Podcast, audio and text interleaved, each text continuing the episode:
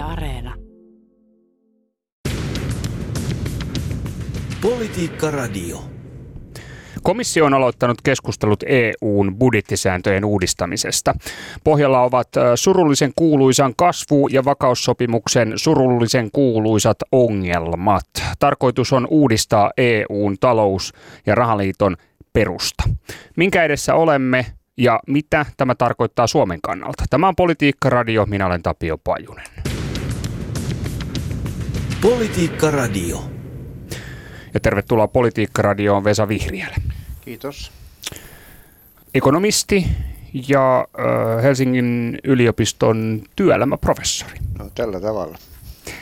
Sekä tervetuloa Politiikka-radion Antti Ronkainen. Kiitos, kiitos.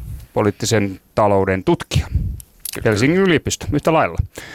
Tota, no niin, komissio on aloittanut keskustelut EUn budjettisääntöjen uudistamisesta ja pohjalla ovat surullisen kuuluisan kasvu- ja vakaussopimuksen surullisen kuuluisat ongelmat, että miksi näitä EUn talous- ja rahaliittoa koossa pitäviä sääntöjä halutaan uudistaa tuota, tuota. Ja tämä kasvu- ja vakaussopimushan on, on sopimus, joka rajoittaa Suomenkin valtion velkaantumista ja, ja budjettialijäämiä. Mutta ensiksi pohjalle kysymys, että mitä ajattelet budjettisääntöuudistuksen merkityksestä ja mittakaavasta? Onko kysymys isosta asiasta, periaatteellisesti merkittävästä uudistuksesta sekä mittakaavaltaan suuresta asiasta? Vesa Vihriä.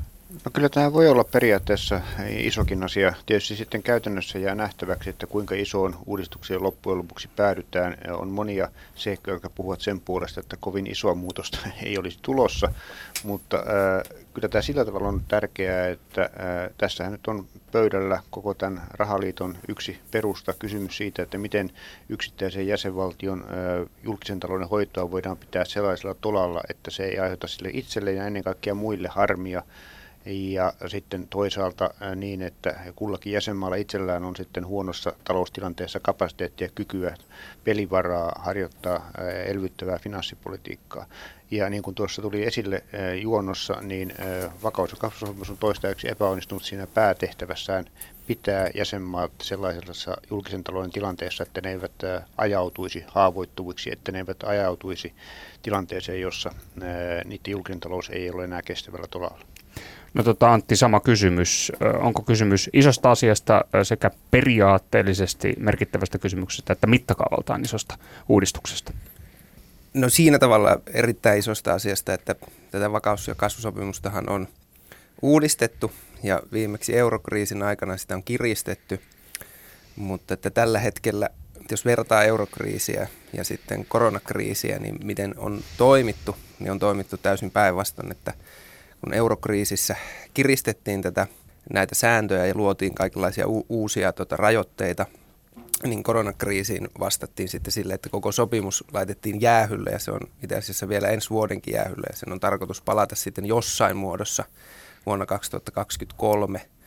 Jo ennen koronakriisiä ol, ol, oltiin tultu siihen johtopäätökseen, että se on liian monimutkainen ja tota, sitten toisaalta oltiin tuotu esiin, että se on johtanut liian kireään finanssipolitiikkaa ja sitten koronakriisin myötä julkiset velkatasot on kasvaneet niin suureksi, että tota, on vaikeata asettaa sitä vanhaa sopimusta tämän niin kuin uuden tilanteen kanssa mätsäämään. Eli tota, periaatteessa tässä on mahdollisuutta niin kuin suureenkin suunnanmuutokseen finanssipolitiikassa, mutta sitten tietenkin on poliittiset realiteetit siinä, että, että mitä ehditään tehdä. Mm.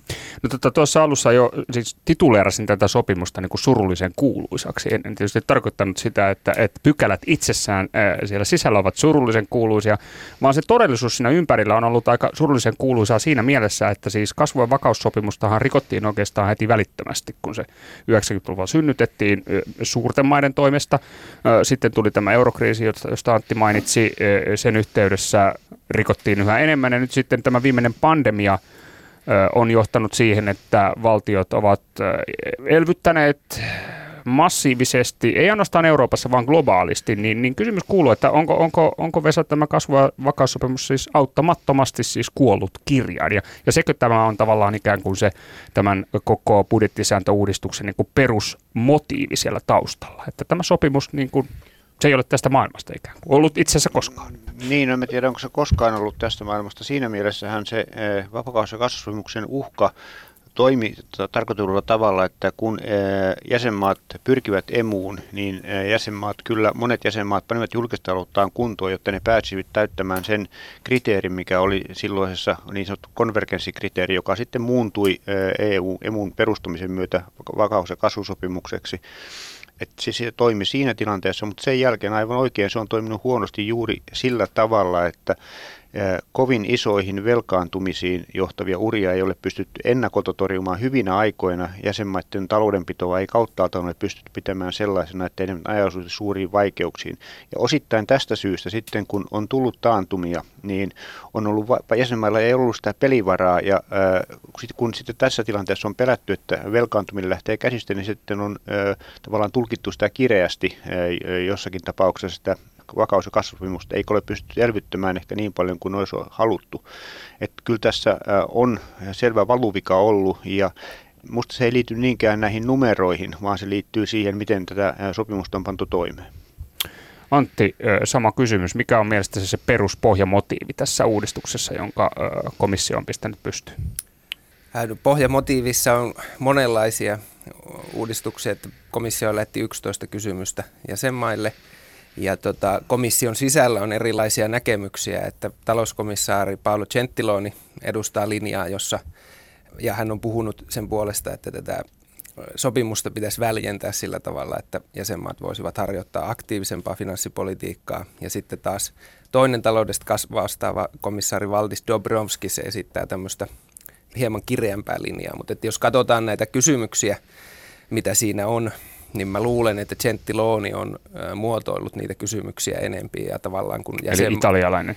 Italialainen ja, ja kun jäsenmaat alkavat vastaamaan näihin kysymyksiin, niin ne kysymykset tavallaan freimaavat tai ohjaavat sitä keskustelua sitten siihen suuntaan, että millä tavoin tätä sopimusta tulisi uudistaa, millä tavoin otetaan huomioon korkeammat velkaasteet, millä tavoin huomioidaan ympäristöä ja digitalisaatioon tai yleisesti eurooppalaisen teollisuuspolitiikkaan liittyvät haasteet ja niin, niin edelleen. Kyllä kysymyksistä päätellen niin mun mielestä niin komissiolla on valmiuttakin käydä niin kuin laajapohjaista keskustelua siitä, että millä tavalla tätä sopimusta – tulisi päivittää, mutta sehän sitten nähdään, kun jäsenmailla on nyt vuoden loppuun asti aikaa vastata, että minkälainen valmius sitten jäsenmailla on tähän uudistukseen. Mm, niin siis tuota, minkälaisia kysymyksiä siellä esi- e- e- esiintyy? Ovatko nämä kovastikin johdattelevia kysymyksiä johonkin tiettyyn suuntaan? Voiko niistä päätellä jotain? No niin kuin sanoin, niin minun mielestä Gentiloni on laatinut niitä kysymyksiä enempi, että ne, ne, ne on luonteeltaan, siinä on e- minun mielestä enempi sellaisia kysymyksiä, että, että miten saatetaan – tämä alijäämäsääntö ja velkasääntö sellaiseksi, että se ei johda esimerkiksi liian kireään finanssipolitiikkaan jatkossa, tai että millä tavalla huomioidaan ympäristöinvestointeja tai Euroopan tarvetta pysyä digitaalisessa ää, suunnanmuutoksessa mukana. Siellä on myös kysymyksiä sitten, että miten varmistetaan ää, velkatasojen kestävä kehitys keskipitkällä aikavälillä ja niin edelleen, mutta että mun mielestä kiristäviä kysymyksiä ei ole niin paljon. Mm. No mä en itse asiassa usko, että se, että millä tavalla komissio nämä kysymykset muotoilet tulee ratkaisesti vaikuttamaan siihen, minkälainen uudistus tulee.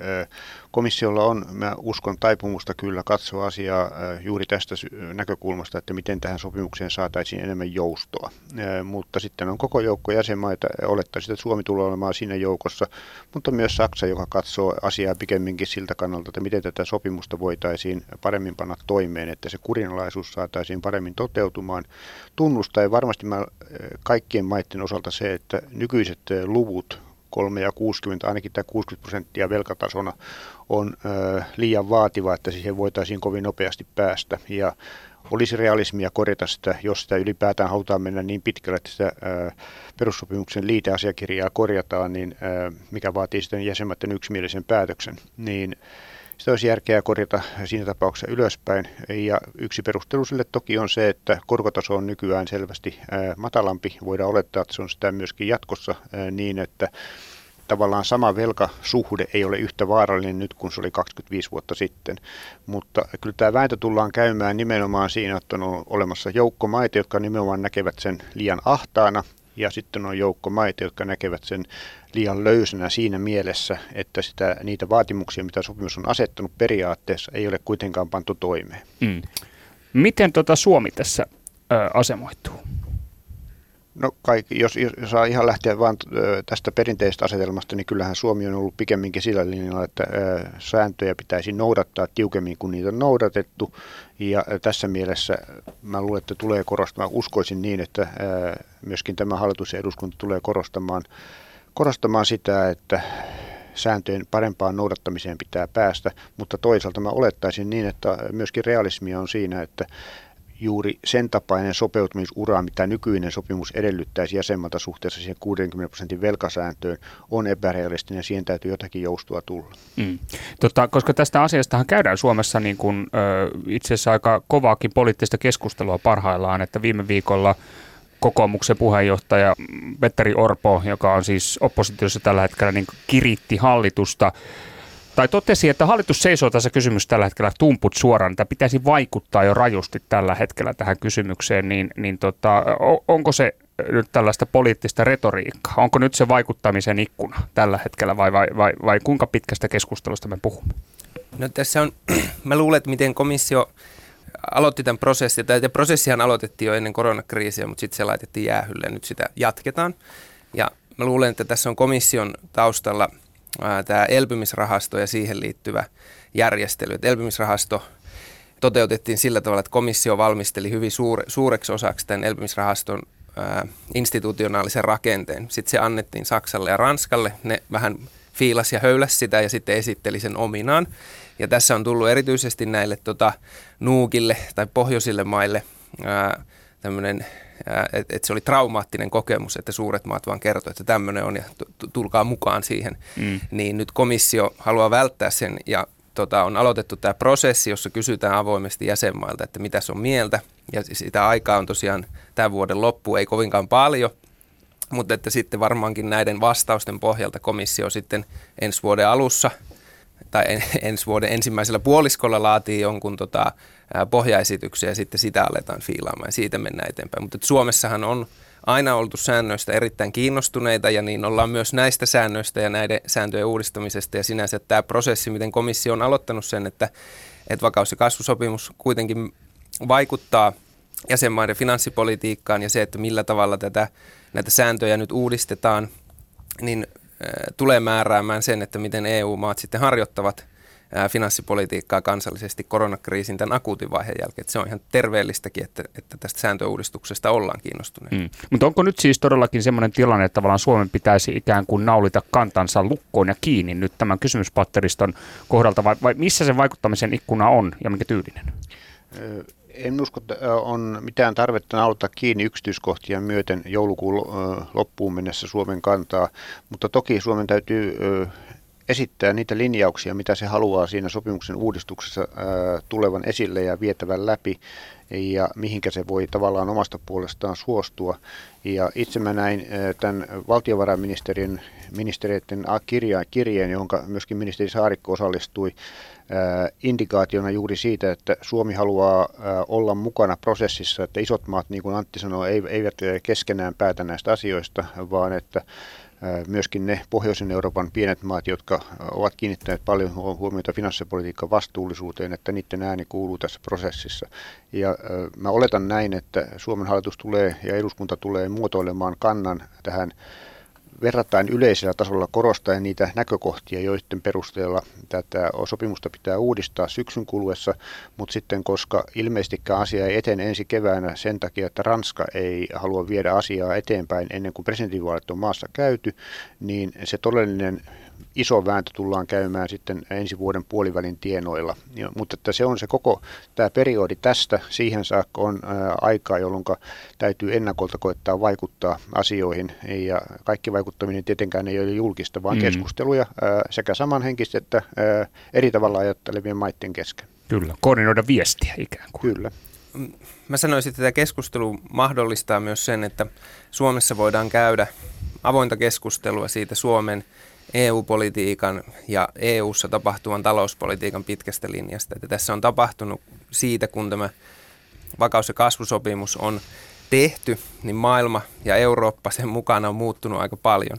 Ensimmäinen asia tuli jo esiin, oli tämä korkopolitiikan muutos ja se, että keskuspankit ovat muuttaneet rahapolitiikkaansa erilaiseksi. Ja tämän, tämä sopimushan liittyy tavallaan siihen, että on näitä numerisia arvoja ja sitten keskuspankki ei tue jäsenmaita, jonka seurauksena tulee tämmöinen markkinakurin systeemi, joka ohjaa talouspolitiikkaa tietynlaiselle uralle, koska oletettiin, että finanssimarkkinat rankaisee vääränlaisesta politiikasta.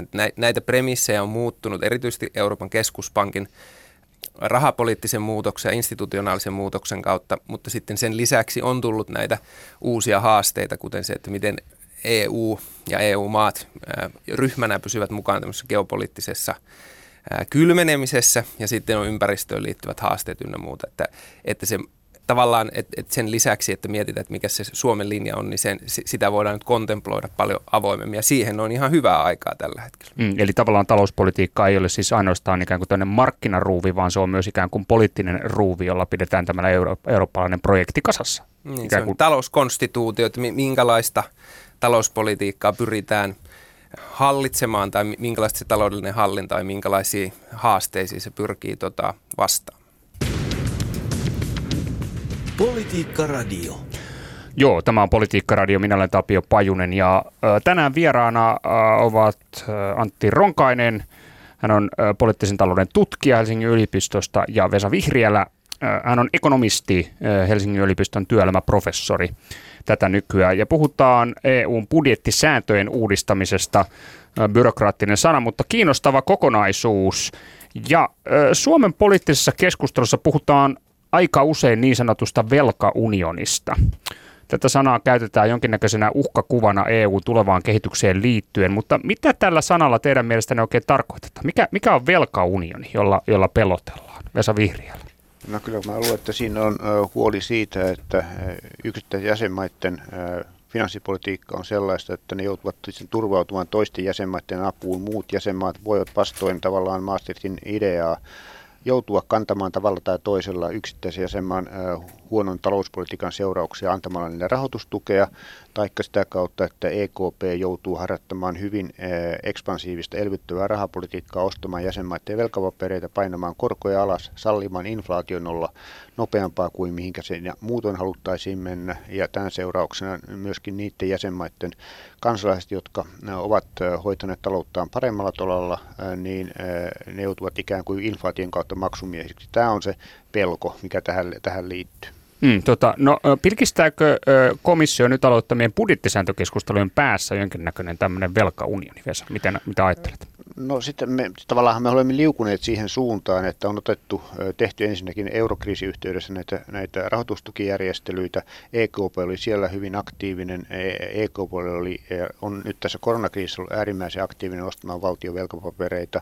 Ja sitten tietysti luotiin tämä elvytysrahasto, että me olemme ottaneet askeleita siihen suuntaan, että meillä on yhteisvastuuta enemmän toisen talouspolitiikasta kuin 25 vuotta sitten kuviteltiin. Ja se iso kysymys nyt sitten on, että kuinka pitkälle tällä tiellä halutaan mennä ja mitenkä sitten rajoitetaan sitä menemistä, jos niin halutaan. Ja mä uskon, että Suomella lähtökohtaisesti on halua pitäytyä tiukempaan politiikkaan kuin esimerkiksi Ranskalla tai puhumattakaan sitten Italiasta, joka, joka on, kokee itsensä ennen kaikkea hyötyjäksi siinä tilanteessa, että velkoja tai velkavastuuta yhtenäistetään. Ja Tämä on se iso kysymys, että mikä on se ambitiotaso näissä suhteissa, mikä on sit, mitkä ovat ne toimintatavat, jolla tätä velkakuria jollakin tavalla koitetaan pitää mm. voimassa.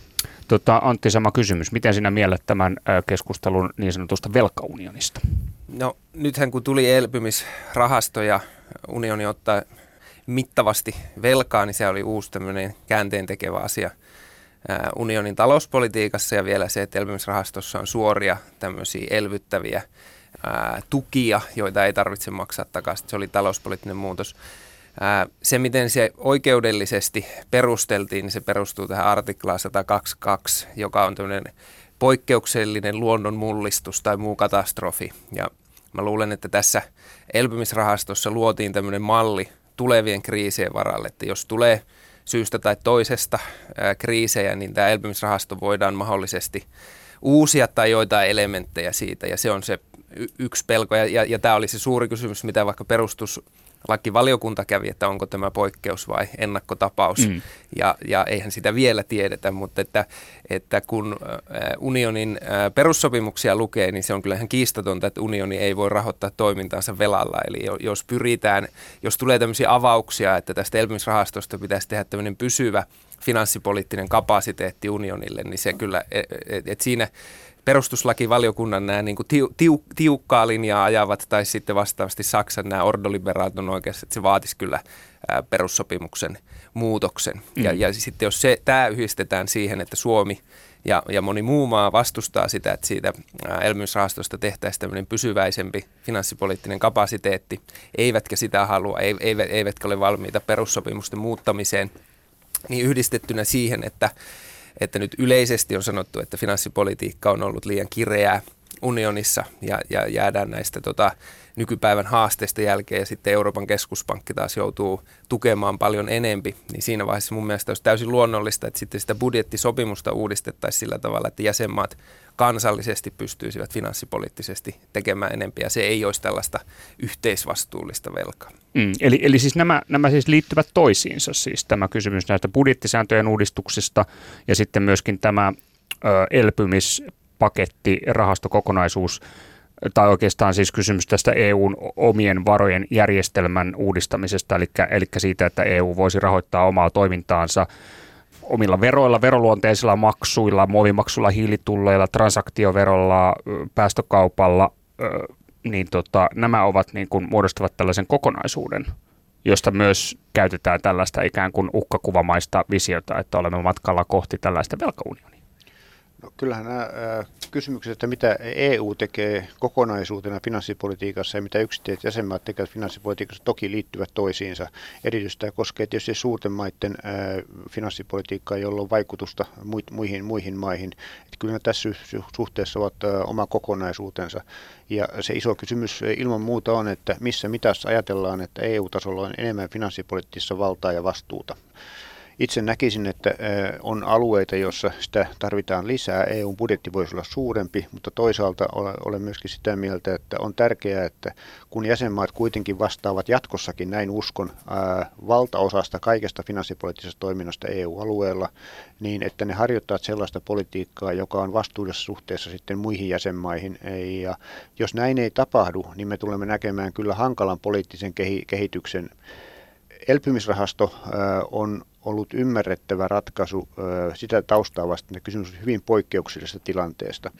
Minusta se ei mennyt ihan ideaalisti, olisin mielelläni toisenlaisen ratkaisun, mutta tämä poikkeusratkaisu luo nyt tietyn ennakkotapauksen, joka on ongelmallinen oikeastaan niistä syistä, kun Antti sanoi, että meillä on tietty konstituutio, EU-ssa, joka ei periaatteessa tällaista pidä sisällään pysyvänä järjestelmänä. Se on yksi asia. Ja toisaalta tähän liittyy kannustin ongelma sitä kautta, että nyt on todennettu se, että kun tulee iso ongelma, niin jäsenmaat voivat saada toisiltaan tukea ilman, että siihen liittyy semmoista ehdollisuutta, mitä aikaisemmin ajateltiin vielä kymmenen vuotta sitten tässä eurokriisin yhteydessä.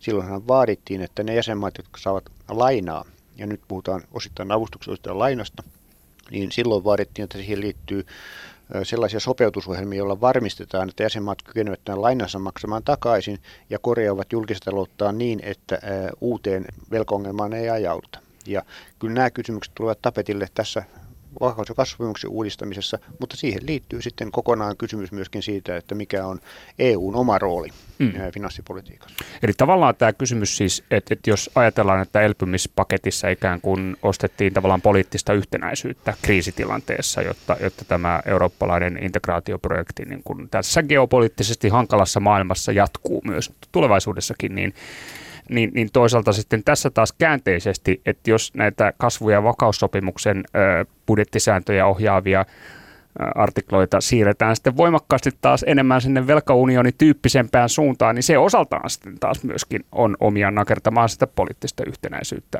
Euroopan unionin sisällä. Näinkö tämä kokonaisuus rakentuu?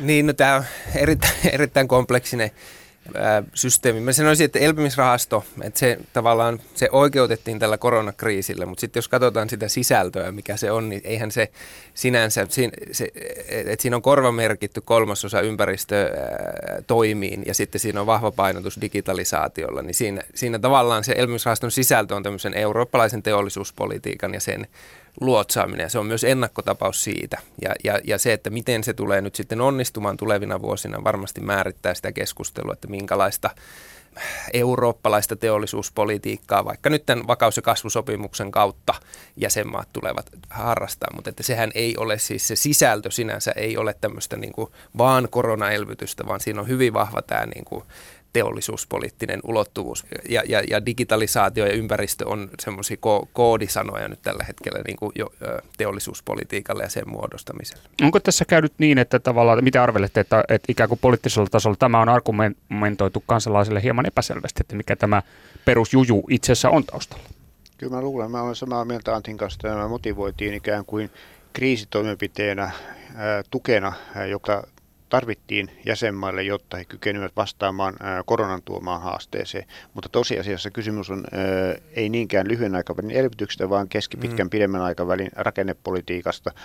Ja myöskin täytyy muistaa se, että nämä voimavarat eivät kohdentuneet ensisijassa niihin maihin, jotka kärsivät koronasta eniten, tässä on päällekkäisyyttä kyllä, mutta tämä ei mennyt justiin exakt näin, vaan se meni joillakin muulla perusteella. Ja ne muut perusteet minusta oli kirkkaasti se, että vanhojen jäsenmaiden osalta ne, jotka ovat kovasti velkaantuneet, joilla on vähän finanssipoliittista kapasiteettia itse elvyttää tai harjoittaa tämmöistä investointipolitiikkaa, niin ne saivat paljon tukea. Sitten toisaalta köyhät Itä-Euroopan maat, joita ei voidu jättää myöskään vaita tukea, koska se olisi ollut poliittisesti mahdotonta. Näin mm. tämä kai meni.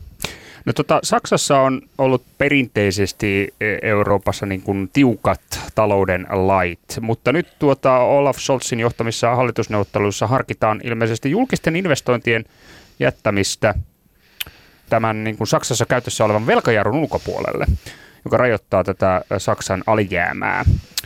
Niin tota, Antti, sä oot ainakin kirjoittanut tästä niin kuin siihen tyyliin, että, että tulee mieleen hetki, jolloin Euroopan keskuspankin johtaja Mario Draghi pelasti euron kesällä 2012 nyt niin kuin tällaisista tiedoista. Niin mitä tarkoitat? No se, se, on tämmöinen, että Mario Draghi pelasti euron, kun hän sanoi, että, että EKP on valmis tekemään kaikkensa euron pelastamiseksi. Ja sitten se jatkuu se lause, että mandaatin sisällä. Ja siinä tota, sitten käytiin tämmöinen monipuolinen tota, keskustelu Saksan perustuslakituomioistuimen ja Euroopan unionin tuomioistuimen välillä.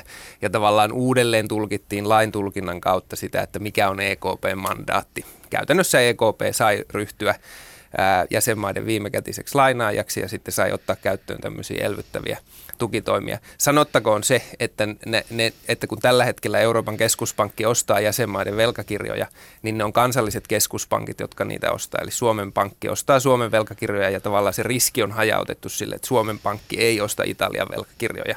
Ja tota, että sinänsä ne riskit on jo laitettu niin kuin omiin maihinsa. Mm. Mutta että mitä tarkoitin tällä Draghi-hetkellä, niin on se, että tällä hetkellä Saksassa ää, nämä sosiaalidemokraatit, vihreät ja liberaalipuolue FDP, niin niistä sosiaalidemokraatit ja FDP kannattaa tämän velkajarrun palauttamista, ja se on FDPllä ihan tota, kynnyskysymys. Ja sitten toisaalta kaikki nämä puolueet haluaa näitä julkisia investointeja lisää ja, ja, tai kaikki haluavat investointeja ylipäätään, julkisia ja yksityisiä. Ja sitten se vitsi on siinä, että miten tämä velkajarru ja nämä investoinnit saadaan yhteen. Tällä hetkellä Saksassa puhutaan noin 500 miljardin suuruisista investoinneista seuraavalle kymmenelle vuodelle. Ja jos puhutaan 500 miljardin suuruisista investoinneista, niin se ei ole, sitä ei voi saattaa yhteen sen velkajarrun kanssa, vaan pitää keksiä joku luova ratkaisu, miten sitä velkajarrua uudelleen tulkitaan. Ja tällä hetkellä on useita erilaisia malleja tavallaan, että miten ne investoinnit voidaan ottaa käyttöön ilman, että se eh, rikotaan sitä velkajarrua. Ja siinä on malleja, että se velkajarru palautuukin vasta myöhemmin tai kaikki velka otetaan ensi vuonna ennen kuin se velkajarru palautuu. Tai sitten, että perustetaan erilaisiin finanssiinstrumentteihin perustuvia vaikka yksityisiä yrityksiä tai sitten rahoitetaan valtionyhtiöitä ja, ja niiden taseen kautta laitetaan ne rullaamaan. Mutta se vitsi on vaan siis siinä, että tavallaan sitä että tämä hallitus, joka nyt on tulossa, niin hyvin mahdollisesti tulkitsee sitä velkajarrua, että kun se palautuu, niin se on jotain muuta, mitä se oli ennen kuin tämä koronakriisi alkoi. ikään kuin tietynlainen ö, uudelleen tulkinta ja fundamentin muutos sitä kautta. Mm. Tota, Vesa, ö, oletko itse niin kuin sillä, ajatteletko itse niin, että Saksassa ei olisi tavallaan mahdollista saada ikään kuin molempia asioita samaan aikaan, sekä jättiinvestointeja että velkajarrua? No mä luulen ensinnäkin, että tätä velkajarrusta tullaan pitämään kiinni. Se ei ole minusta hirveän äh, elegantti ratkaisu kaiken kaikkiaan, että minusta toisenkinlainen äh, finanssipolitiikan sääntö, kotimainen sääntökehikko voisi olla olemassa, mutta mä luulen, että sillä on niin vahva poliittinen mm. tuki, että se pidetään kiinni. Toisaalta FDP, tämä liberaalipuolue, on lähtenyt siitä, että verotusta ei kiristetä, mm. ja tämä tekee sen asian äh, haastavaksi, miten nämä investoinnit sovitetaan sitten tähän yhtälöön, koska silloin se normaali menettely tietysti olisi, että täytyisi muista menoista nipistää, ja mä uskon, että jossain määrin tullaan ottaa, käyttämään tätä reittiä, mutta se ei mahdollista luultavasti äh, läheskään niin isoja julkisia investointeja kuin mitä äh, sitten toisaalta haluttaisiin. Saksan äh, modernisoimiseksi eri tavalla, digitaalisuuden edistämiseksi, mutta myöskin näiden ilmastopolitiikkaan liittyvien investointien toteuttamiseksi. Ja äh, tämä johtaa tietysti ajatuksen siihen, että käytetään jonkinlaista ikään kuin vippaskonstia, että siirretään niitä taseen ulkopuolelle, valtion taseen ulkopuolelle, äh, mutta mihin mittaan saakka tässä mennään ja minkälaista äh, metodia käytetään, niin se on kyllä minusta avoin. Ja sillä varmaan on siinä mielessä ennakkotapauksen luonne, että jos tässä päädyttäisiin kovin väljään tulkintaan siitä, että minkälaista finanssipolitiikkaa voidaan harjoittaa, niin silloin Saksan tietysti hyvin vaikea vaatia tiukkuutta muualla. Toisaalta jos saksalaiset päätyvät kuitenkin verrattain niukkaan linjaan, niin se myöskin merkitsee sitä, että Euroopassa muualla Saksa ei tule sallimaan kovin, kovin paljon löysempää menettelytapaa kuin mihin, mihin se itse päätyy. Mm, eli onko niin, että, että Saksan muutos tulee joka tapauksessa heijastumaan Eurooppaan ja näihin ratkaisuihin, mitä nyt sitten odottaa putken päässä nyt, kun komissio on aloittanut nämä keskustelut eurooppalaisen talousbudjettisääntöjen uudistamisesta? Se ei varmaan määrää niitä, mitä eurooppalaisille säännöille tehdään, mutta kyllä se tulee niihin vaikuttamaan. Totta noin. No joo, milloinkas meillä on sitten pöydässä päätös uudesta myös Suomea velvoittavasta linjasta EU-talous- ja rahaliitosta. Ranska on ilmeisesti jostain syystä sanonut, että heidän puheenjohtajakaudellansa tulevana keväänä tätä asiaa ei ratkaista. En tiedä, mikä siinä sitten mahtaa olla syy. Pelkääkö Ranska sitten sitä, että ikään kuin, että jos se heidän puheenjohtajakaudellansa ratkaistaisiin, niin siitä tulisi liian iso ikään kuin riippa heille itsellensä kannettavaksi, vai, vai mikä tämän selittää? Mutta joka tapauksessa, milloin on ratkaisut pöydässä? Mi- mitä arvelitte? Siis jos ne velkasäännöt palaa 2023, niin ihan tämän Euroopan talousohjausjakson perusteella ensi huhtikuussa jäsenmaiden pitäisi jättää budjetit komissiolle syynättäväksi, että mitä ne aikoo tehdä vuonna 2023, jolloin tavallaan huhtikuussa tarvii olla jokin, jokin periaatteellinen käsitys siitä, että mitä 2023 tapahtuu, mutta sehän voi olla sitten se kaksi, kolme voi olla tämmöinen joku välivuosi tai si- siirtymävaihe tai näin edelleen, mutta että niin kuin tuossa Vesa mainitsi, niin tosiaan Ranskassa on just silloin huhtikuussa presidentin vaalit. Ja tota, Ranskassa on kiinnostavaa, että tällä hetkellä ei pelkästään laita-oikeisto, vaan myös tota, keskusta-oikeisto, republikaanipuolueen presidenttiehdokkaat on kilpaa kyseenalaistaneet esimerkiksi EU-tuomioistuimen ja EU-oikeuden ensisijaisuutta. Nimenomaan tämän puolen oikeusvaltio selkkauksen innoittavana, että vaatineet suvereenisuutta ja tota, Ranskan perustuslain – ja suvereenisuuden ensisijaisuutta, niin voi olla, että Macron, vaikka onkin tämmöinen suuri eurooppalainen visionääri, niin ei, ei lähde tota, niin paljon käyttämään poliittista pääomaa ää, esimerkiksi tähän oikeusvaltioselkkaukseen tai sitten tähän budjettisääntöuudistukseen. Tai ei ainakaan luo semmoista perusteetonta ää, momenttia, jonka voisi sitten hävitä kotimaassa. Et se, se varmasti vaikuttaa siihen aikatauluun. Nimenomaan presidentin vaalit. Mutta siis ensi, ensi kesä, syksy.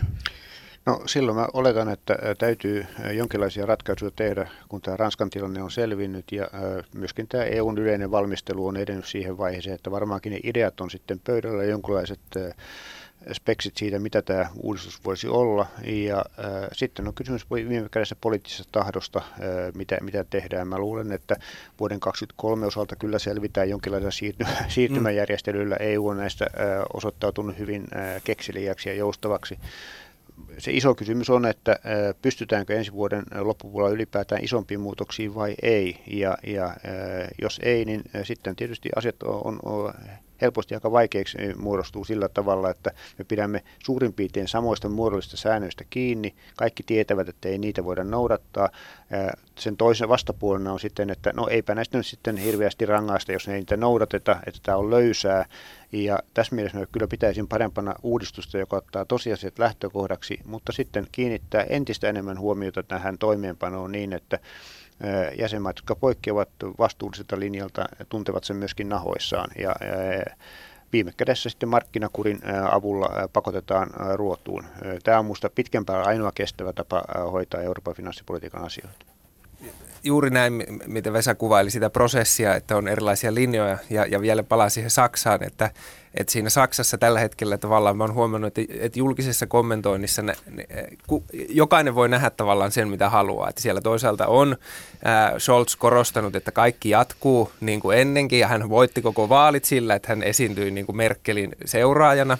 Ja sitten toisaalta voidaan nähdä näitä tuota muutoksia, kuten liittyy vaikka tähän investointipolitiikkaan ja sen kehittymiseen. Ja, ja Olaf Scholz on esimerkiksi nostanut esiin tämmöisen, on, on kommentoinut tätä uudistusta, että, no, että ne säännöthän ovat olleet erittäin joustavat jo tähänkin asti. Sitten me voidaan miettiä, että mitä se tarkoittaa. Okei, tulkitaanko se sillä tavalla, että okei, niitä sääntöjä ei ole ylipäätään noudatettu, vai, vai tota, tulkitaanko vaikka niin, että, että koronakriisiinhän vastattiin sille, että koko säännöt heitettiin pois. Et, et, et, tavallaan näitä, näitä et, et niin kauan kuin me nähdään se ö, Saksan hallitusohjelma ja mikä siellä on se suhtautuminen Eurooppaan, niin tämä on a- aika arvailua sen suhteen, että mitä suuret maat tulevat tästä uudistuksesta sanomaan. Mm. Okei, tota, ö, kiitoksia hyvät vieraat tästä keskustelusta. Antti Ronkainen, poliittisen talouden tutkija Helsingin yliopistosta ja Vesa Vihriälä, työelämäprofessori, ekonomisti Helsingin yliopistosta yhtä, yhtä lailla ja, ja jäädään seurailemaan nyt ensi, ensiksikin tuota äh, Saksan ratkaisua, mikä sieltä tulee, sitten toiseksi sitä, miten Suomi aikoo vaikuttaa tässä asiassa ja minkälaisilla kannoilla, mikä se Suomen linja näissä kysymyksissä on. Sitä seurataan. Sitten kolmanneksi, että, että, että missä vaiheessa sitten niin putken päästä putkahtaa jotain pihalle ja putkahtaa. Kun tässä toivottiin kovasti, että jotain uudistusta pitäisi saada aikaan. Jäädään seurailemaan. Tämä on Politiikka-radio. Minä olen Tapio Pajunen. Politiikka Radio.